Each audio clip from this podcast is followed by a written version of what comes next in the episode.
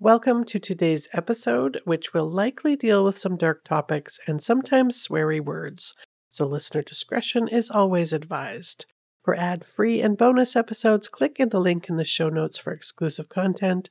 You can support the show at buymeacoffee.com or by giving me a rate, writing a review, or subscribing to future episodes.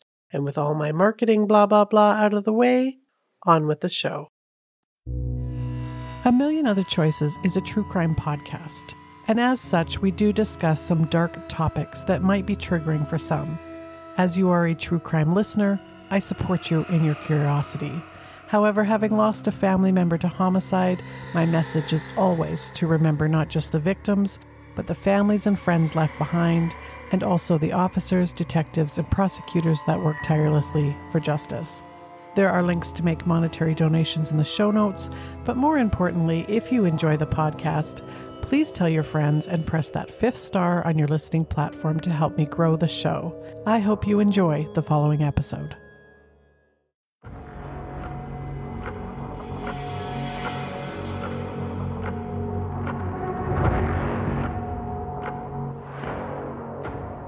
Hello again.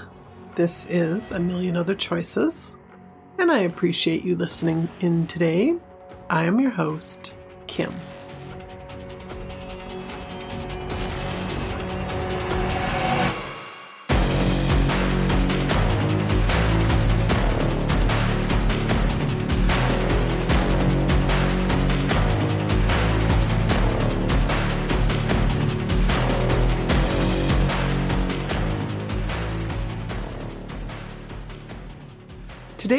Are visiting the beautiful city of Bridgewater, Nova Scotia, for a very sad case of murder.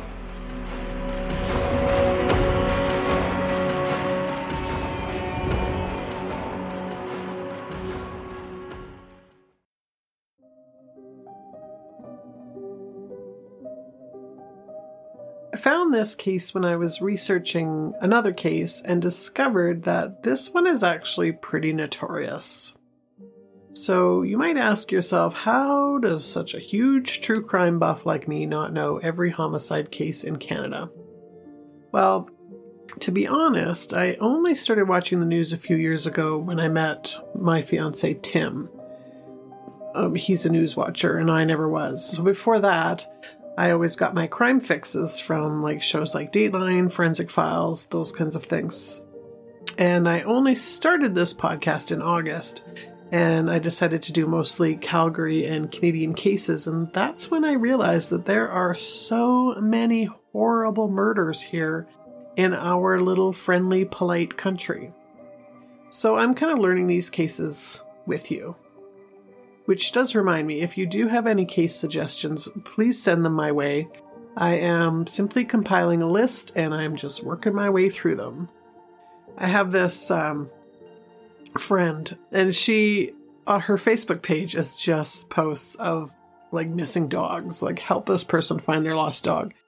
And for me, it's strange. I feel like I'm helping someone if I can just say the victim's name, talk about them in like a pu- public forum. I really don't try to analyze it anymore. It's just kind of the new me ever since Taylor's death, and um, I just talk about murder victims like constantly.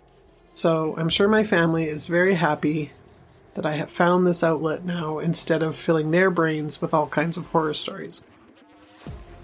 And speaking of horror stories, this is the murder of Karissa Bourdeau.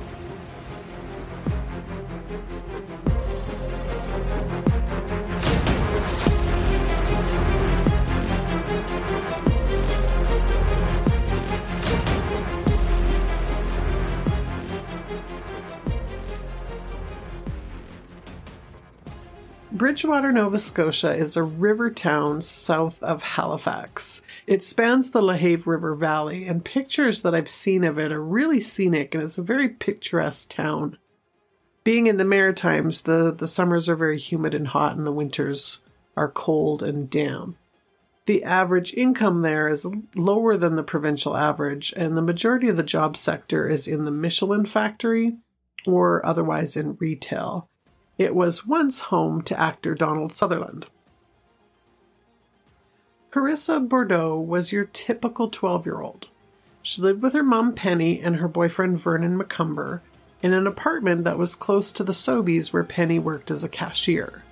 Carissa had recently gone to live with her dad because, as many 12 year old girls before her, she sometimes didn't always get along with her mom. Really typical 12 year old girl stuff. And any of you that have been mothers, stepmothers, or adopted mothers to a 12 year old girl, you know exactly what I'm talking about. The eye rolling, the sighing, those shruggy responses of whatever. I totally feel you. I was there too. It's not just you, it's the hormones. But she found that after about six months that she was really missing her mom, so she went back to live with her. Around the early dinner hour on January 27th, 2008, Penny and Karissa drove to the Sobeys to get a few items.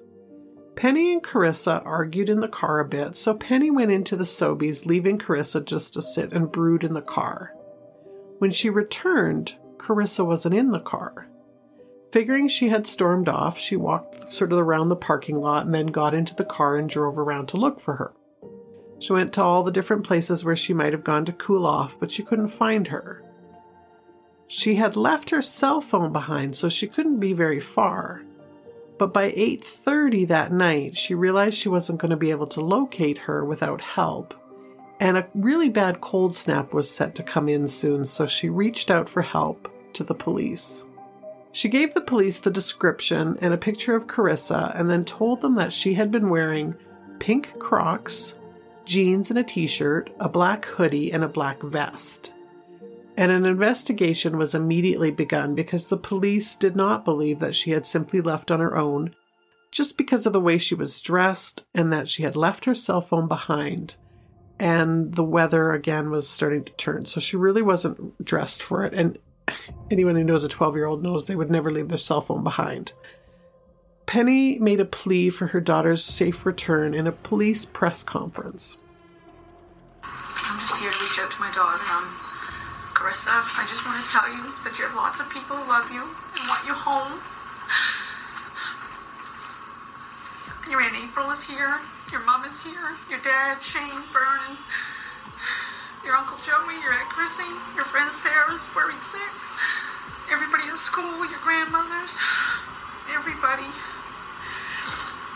Please just reach out to someone. At least call us and let you know you're okay. We all love you. If there's anybody out there that knows, has seen her or anything, please call. Um, the other thing I want to say is I want to thank everyone in the community that's been a support, all the businesses we both work for, and the community in general. Um, it's been very comforting. Nothing can be done to make things better, but it's comforting to have support. The main thing is I just want somebody to come forward. If not Chris herself, somebody, let me know. It's hard to not know where your kid is. Two days later, an unnamed man was driving on William Hebb Road in Hebbville, Nova Scotia, when he noticed something pink that looked like a sandal laying in the snow on the side of the road. And he remembered hearing a press release about a missing young girl who had been wearing pink Crocs. So he stopped the car to take a closer look, and it was in fact a pink Croc. He turned it over to the police, and they later determined that the shoe did belong to Karissa and contained her DNA. For almost two weeks, residents, volunteers, and the police searched for the missing 12 year old, hoping that she would be found alive and safe. On February 9th, 2008, just before the lunch hour, an unnamed woman and her son were driving on Highway 331 when she fatefully pulled over at a turnaround so that her son could have a pee. Her son, who was only nine at the time, went to the edge of the embankment that overlooked the LaHave River, and he saw what appeared to be human toes sticking out of the snow. The poor boy screamed for his mum, who came to see what he was screaming about, of course, and observed the toes peeking out. They flagged down a passing car and had him confirm what they had seen over the embankment because they just couldn't quite believe it. Maybe it was just a mannequin, which we know it's never a mannequin. The RCMP Major Crimes Unit and a detective from the Bridgewater Police came to the scene and found a young Caucasian female who appeared to be Karissa Bourdeau, based on facial and physical observations. Dr. Matt Bowes, chief forensic pathologist for the province of Nova Scotia, also attended at the scene and made the observation that the way the body was laying was kind of in like a splayed position appeared that it must have been put there before rigor mortis had set in. He believed that it must have been placed there then sh- very shortly after her death. The position of the body and the state in which Karissa was discovered was not released to the public and remained what they called holdback evidence. So, this included also the manner in which her clothing was observed and the a couple of articles of some missing clothing that she had been reported to have been wearing. There were ligature marks around her neck, and based on observations of the body, again, the position that it came in, there was evidence to show, like in the snow, investigators were of the opinion that the body was dumped at this location. So she was killed somewhere else and then dumped here. On February 13th, 2008, an autopsy was done by Dr. Matt Bowes. And the body was found like it was frozen at the time, so they had to delay the autopsy a bit until she could thaw. The body was positively identified as Karissa Bourdeau. The identification was actually made by Dr. Paul Miller, who was a dental surgeon who looked at her dental charts and the casts of her upper and lower teeth. The cause of death was determined to be asphyxiation, and the method was strangulation. There, there was no other injuries on her besides the ligature marks on her neck. Karissa was found with her jeans, but only on her right lower leg, and her panties were down to her knees. So they kind of suspected that there had been a sexual assault. There was no obvious signs of sexual intercourse or any sexual assault had taken place, though, so it was later ruled out. Karissa was found, she was wearing her pink t shirt, a gray bra, white panties with Winnie the Pooh design on them, her blue jeans, and one brown sock with like kind of like horizontal stripes on it and the other sock was found inside her jeans.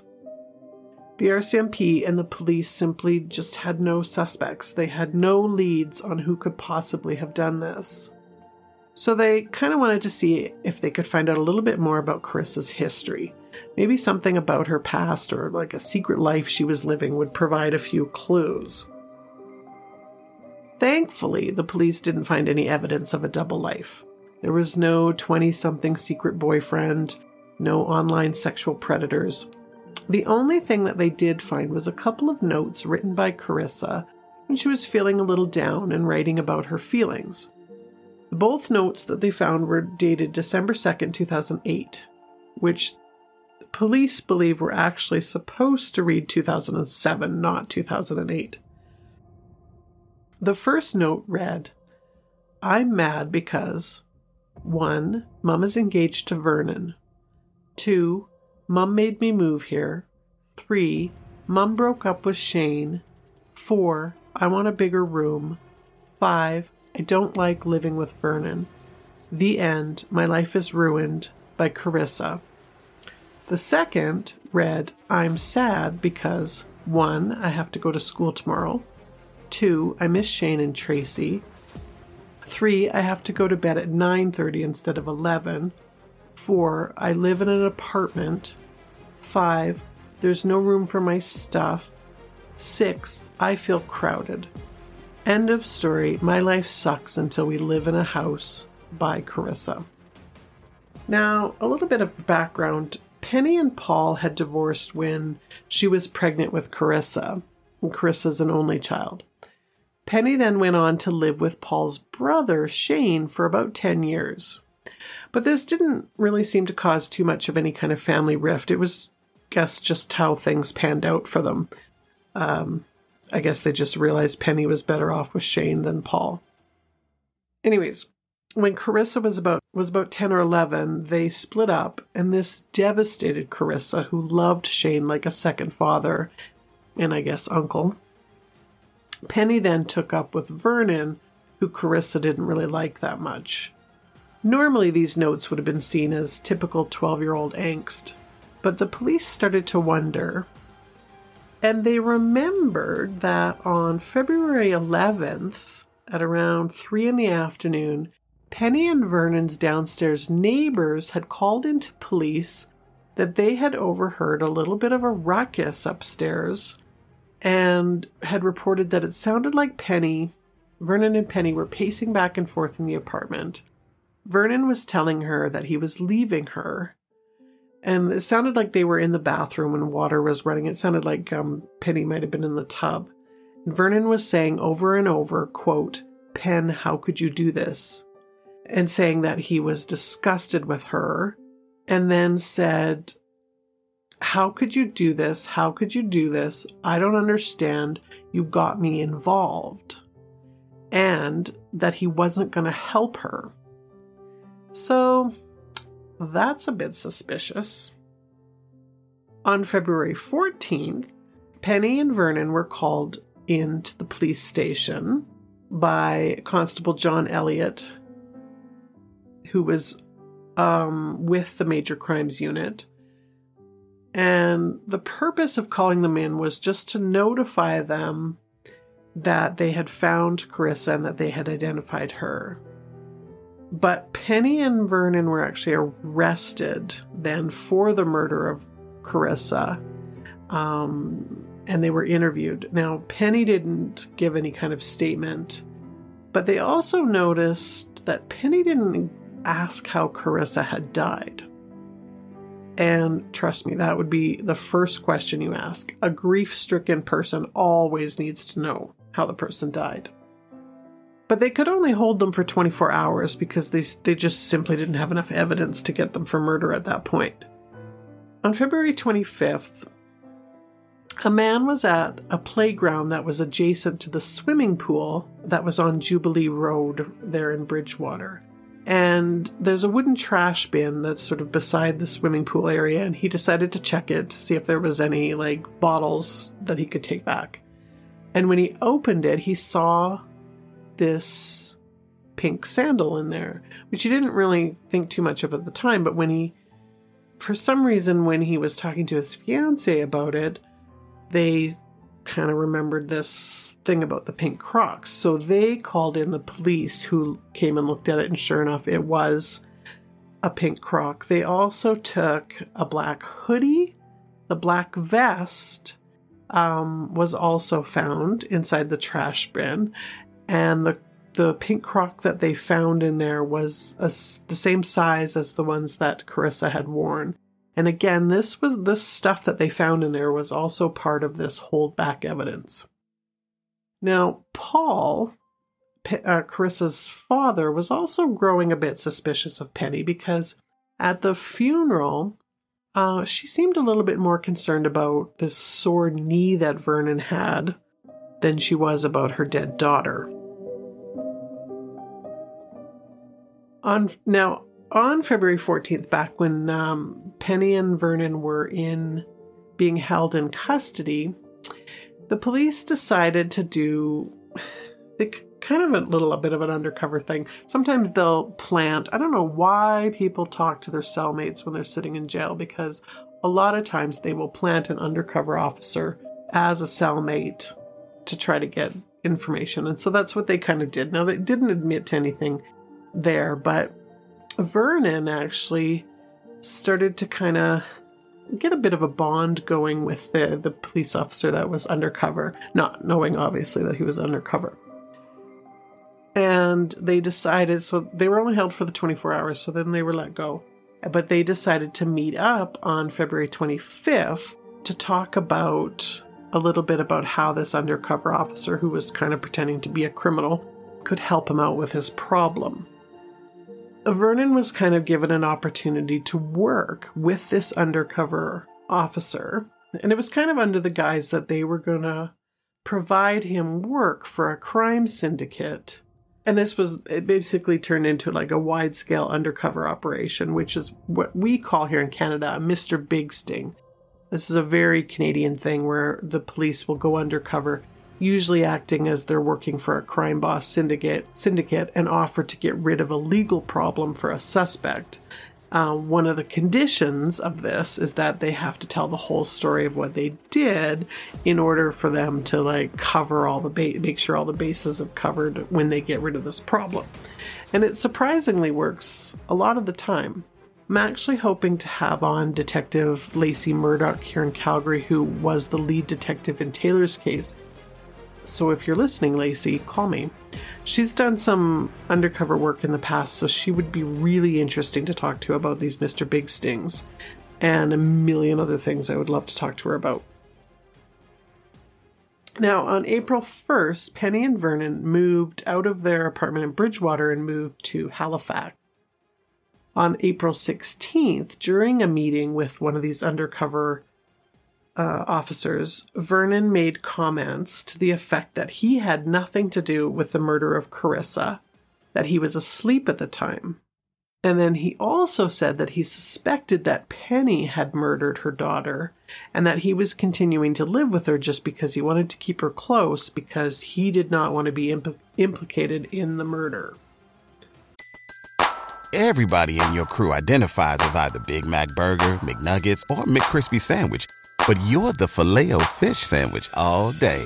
That crispy fish, that savory tartar sauce, that melty cheese, that pillowy bun. Yeah, you get it every time. And if you love the filet of fish, right now you can catch two of the classics you love for just $6. Limited time only. Price and participation may vary. Cannot be combined with any other offer. Single item at regular price. Ba da ba ba ba. On May 8th, the undercover officer was able to convince Vernon that they required the services of a female to assist in the work that they were doing. So Vernon, of course, asked Penny to do this, and a meeting was arranged. On May 8th was the three month anniversary of the discovery of Karissa's body. They knew that she Penny was really bothered by some of the media reports that had named her place of employment and commented on the potential value of DNA evidence. So during a meeting with the undercover officer on May 14th, Penny made a comment that she wished the police exhibit vault would burn down or blow up. So on June 11th, Penny met again with the undercover officer and now she was led to believe that this undercover officer had connections and could possibly make her problem go away.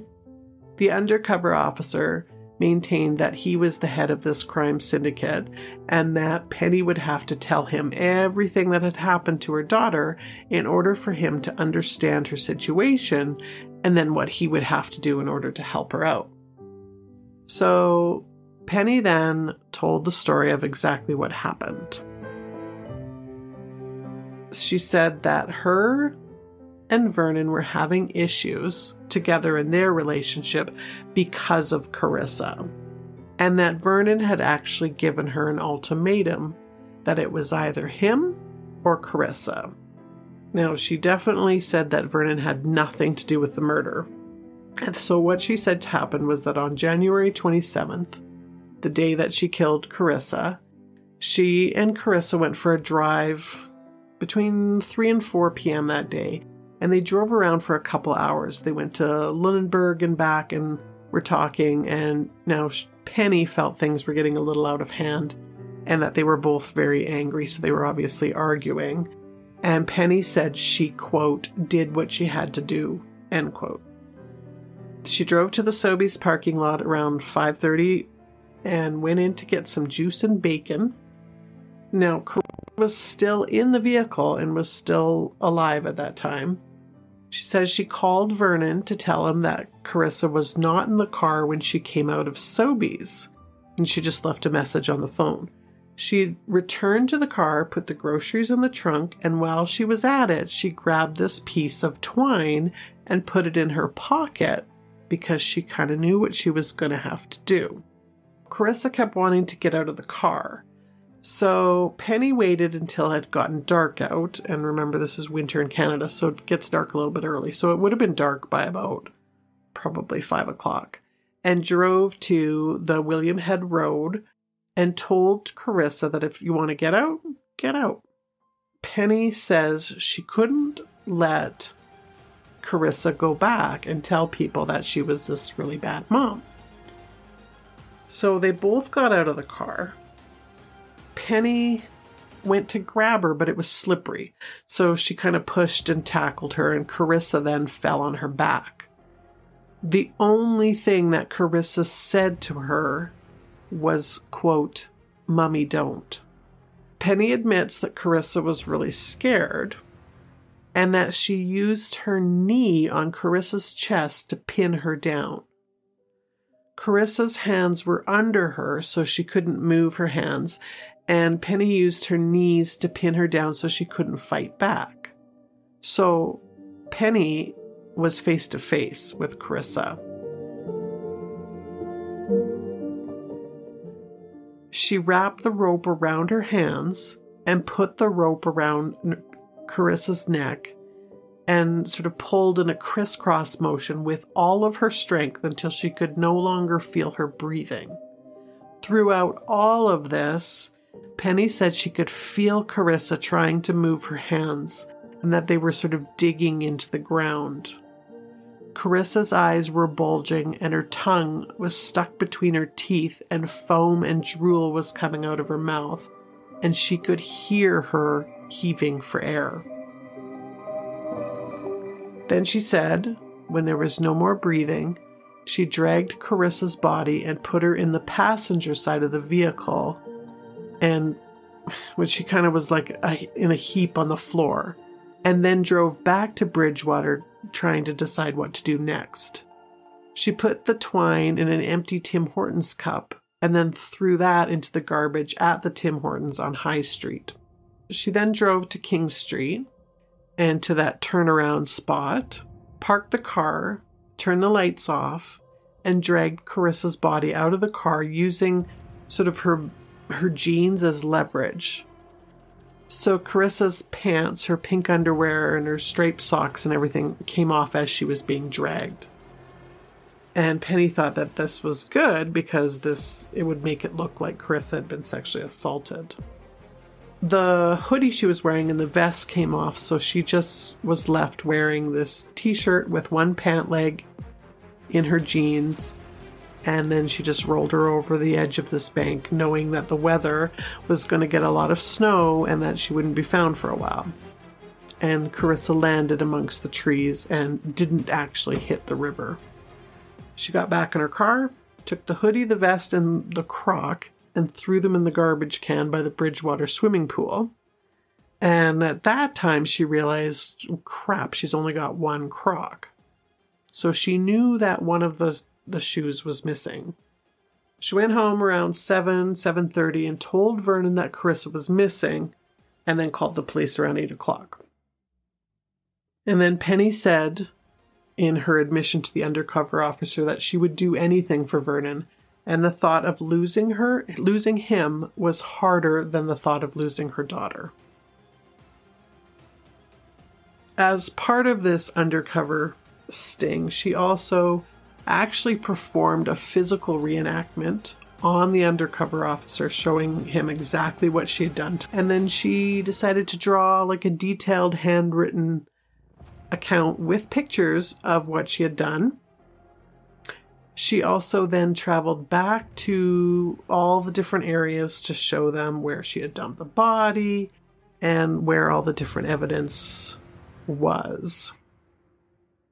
And she did tell them that she had been considering the murder for several days prior to actually doing it. And when she got back to Halifax, then she turned over an article of clothing to the undercover officer that she had mentioned that she had been wearing at the time of the murder. So, this is not looking good for her. She's obviously spilled the beans on absolutely everything that she did. So, on the morning of June 14th, Penny was arrested and interviewed by the Truth Verification Section of the Royal Canadian Mounted Police. I love that name, and I did not know that that was an actual section of the RCMP. The Truth Verification Section. 34 year old Penny Patricia Boudreau was arrested on Friday, June 13th in Halifax. She will answer to the charge of first degree murder on Monday, June 16th at Bridgewater Provincial Court. Throughout the whole portion of her interview, she made no admissions at that time. But then in the afternoon, they played her a little bit of the videotape of her meeting with this undercover officer. So at that time, she was like, crap. So she basically admitted the same the same thing that she told the undercover officer of exactly what had happened. And of course, this brought back in all the holdback evidence that she had, that the, the police had held back. So they knew that they had the right person because she obviously knew everything that had happened. Penny Bourdeau was charged with one count of first degree murder and arrested on June 14th, 2008. Now, crowds of people booed at her when she was being moved from the jail to the courthouse and then from the courthouse back in jails when she back to jail when she was being arraigned. On January 27, 2009, a candlelight vigil was held with over 200 people in attendance at the shipyard's landing market. On January 30th, 2009, Penny pled guilty to second degree murder to avoid a trial. At that time, the justice she has to take into consideration a couple of different things to decide the parole eligibility because second degree murder is automatically a 25 years to life sentence, but it has variable degrees of when you can be eligible for parole. So, what she has to take into consideration is the character of the offender, the nature of the offense, and the circumstances surrounding the commission of the offense. So, these are all the things that she has to do to uh, determine an appropriate length of time before she's eligible for parole. Now, by pleading guilty, she does give up her right to any appeal.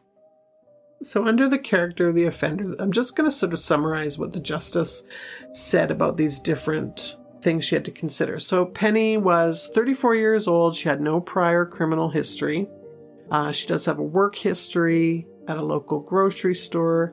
Nothing in her background provided to the court either explained or mitigated her what she did. There's no evidence of any health issues, any anger management issues, cognitive functioning, drug use, depression, any inability to think rationally about the consequences of her actions. She's basically simple. She's capable of manipulation and pretty articulate in doing so. Any remorse that she has comes from the fact that she just has this really overwhelming case against her. She did not turn herself in. In fact, besides wishing for the police exhibit vault to burn down, she went as far as being prepared to accept help from an alleged criminal element in order to make her problem go away.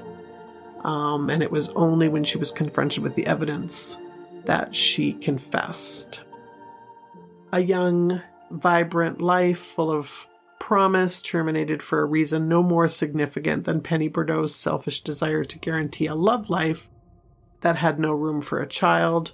What is heart wrenching and defies logic is that the simple act of allowing Karissa to be with her father or her maternal grandfather, whose lives centered around Karissa and who loved her dearly, would have provided her with that child free existence. So, yeah, basically, she could have, she had options she had options. So as to the nature of the offense, um, it was unprovoked. It was vicious. Um, it shocked the community. Obviously, the children, like her classmates, would have found it very difficult. Like it was just the the rippling effects of the crime were were terrible. Um, as to the circumstances surrounding the offense, there was planning, there was preparation. And then she was she was a mom, so she was like what they consider a position of authority over um, a child. And now for motive, the motive is particularly disturbing to me. They feel that the motive was twofold. The primary motive was basically to eliminate her so that she could have her relationship with Vernon, that she saw that it, she saw that she didn't have a choice. It was either Vernon or it was Chris. So she had actually been considering killing her for several days. And then, of course, she did a lot of things to cover it up. And the justice noticed that while she was recounting, like in the videotapes of her recounting to the undercover officer what she had done during this Mr. Big Sting, she showed like no remorse and could sometimes be described as even jovial about it. I'm just going to read you what the justice says to Penny. Quote, the court cannot assign value to the life of a human being in a sentencing proceeding, nor can I, unfortunately, bring Karissa back to life. Although I have read and reread the victim impact statements, I know the pain of grief expressed therein can never be fully understood by anyone. That canaverous loss has unfortunately only been exacerbated today with having to hear the horrible details of Karissa's last moments as she lay staring into her mother's face, dying. On the side of mitigation, Penny Bourdeau appears before the court as a first offender. She waived her preliminary hearing and pled guilty to second degree murder. At this, her second appearance in Supreme Court, the guilty plea is a public expression of responsibility for taking the life of another human being. In doing so, she has saved considerable state resources, but more importantly, she has prevented further suffering to the community and most importantly, suffering to Karissa's true family and friends. I say true family because surely Penny Bourdeau, you can never call yourself mother in conjunction with Karissa's name again, and the words, Mummy, don't, from a trusting and loving Karissa, are there to haunt you for the rest of your natural life.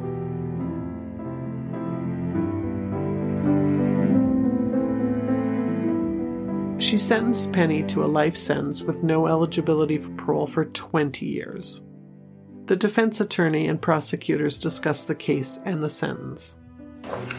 This is a case where to give the family closure, to uh, give the community closure, to uh, prevent and spare the family the anguish of a trial, a life sentence for second degree murder uh, is the same as a life sentence for first degree murder. The question is when the person may first apply for parole, whether it's at uh, anywhere from 10 to 25 years or, or 25 years. And in this case, we had arrived with a joint submission uh, at a parole ineligibility period that was very high 20 years.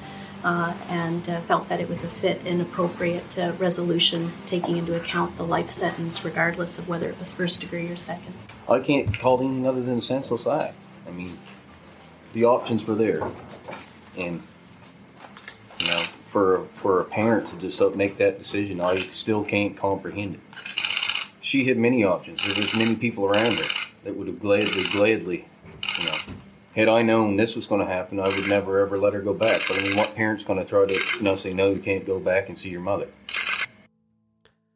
Paul Bourdeau addresses his and Shane's relationship with Karissa and the effect on the community. Chris and I always had a special bond. I mean, and, and I feel bad because I have things folded out because my brother loves her just as much and spent more time than, than I did with her. I mean, he, he basically, he if I wasn't there, he was there by her side. So, I mean, he's kind of got left uh, on, on the wayside, but I mean, he was just as much of a father to her as I was. Well, you know what's made me strong? Is spending time with the kids around me, around the community and that stuff, and I mean, them little kids, the children were devastated. And how many children at that age have a best friend that's that's brutally murdered? You know, you hear your friend's name across the TV, you know, every day, constantly when it all first happened about about a, your best friend or somebody you knew. There's, children do not go through that very often, and from my working with the children and that stuff and talking to them, you know, that that that helped me through it.